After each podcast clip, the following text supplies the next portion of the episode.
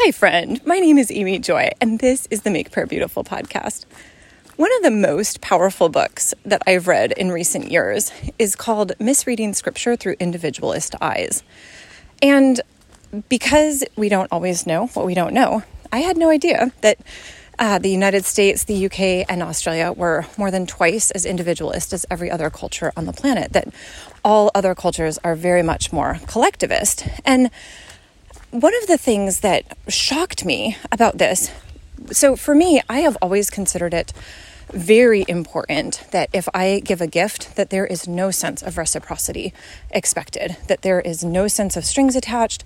I it actually like makes me want to crawl out of my skin if I give a gift and people feel obligated to give one in return. Like that's not why I gave a gift, right? I gave it because I like you, not because I'm expecting something from you. And so it was shocking to me when I was reading through the uh, this this book about how other cultures see the world, and they talked about how in cultures where reciprocity is expected, can it be abused? Sure. They gave the example though, like if 50% of marriages end in divorce, nobody is like, well, clearly the institution of marriage just doesn't work. We should probably shut it down. No, we just say, well, fallen people are trying to use a system that is a good system. We just don't always get it right because of sin or our own failings. And so, similarly with a collectivist culture, like it's not that the collectivist culture is wrong, it's just people don't always use it the way that they should. So, with this idea of gift giving, though, they said for healthy people in a collectivist culture, they actually love that sense of reciprocity because it is connecting them one to another more closely.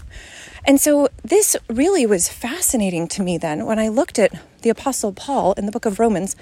He talks about reciprocity in really interesting ways, right? So he talks about how he would receive gifts or uh, that he would teach and then it was the responsibility of the congregation to to pay. And he said, you know, even in Jerusalem, they sent out um, people to teach you and train you. And so then part of your gift that you're going to do back is that you're going to send them relief funds so that during this incredible famine that's taking over the the whatever taking over Jerusalem that they will have food in order to live and that was really striking to me that in his mind it was like no this is just part of being in a community is that somebody blesses you then you give them money. It's not like this weird it's not like a payment thing you know oh well i don't know. The jerusalem brothers did send us the apostles but how much was that really worth right? Like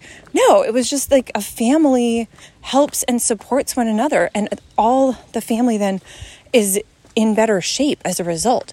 So, this was just one example of how collectivist cultures don't think the way I do. It was beautiful. I was shocked by how, in many ways, inviting it seemed.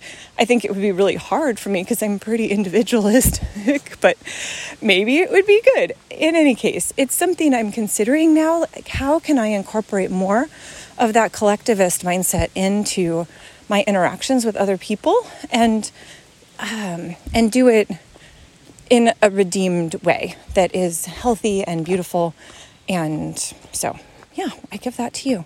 So, Lord, I ask that as you call all men to yourself, and that as it says that people from every tribe and nation and people and language group, every ethnicity, Lord, are going to come and worship before you. Lord, that we come, that none of our cultures are exactly the right ones, that they all have issues, they all have gifts. And so, Lord, I'm asking that we would express the parts of our culture that are in line with your heart, and that we would avoid the parts of the culture that are not in line with you.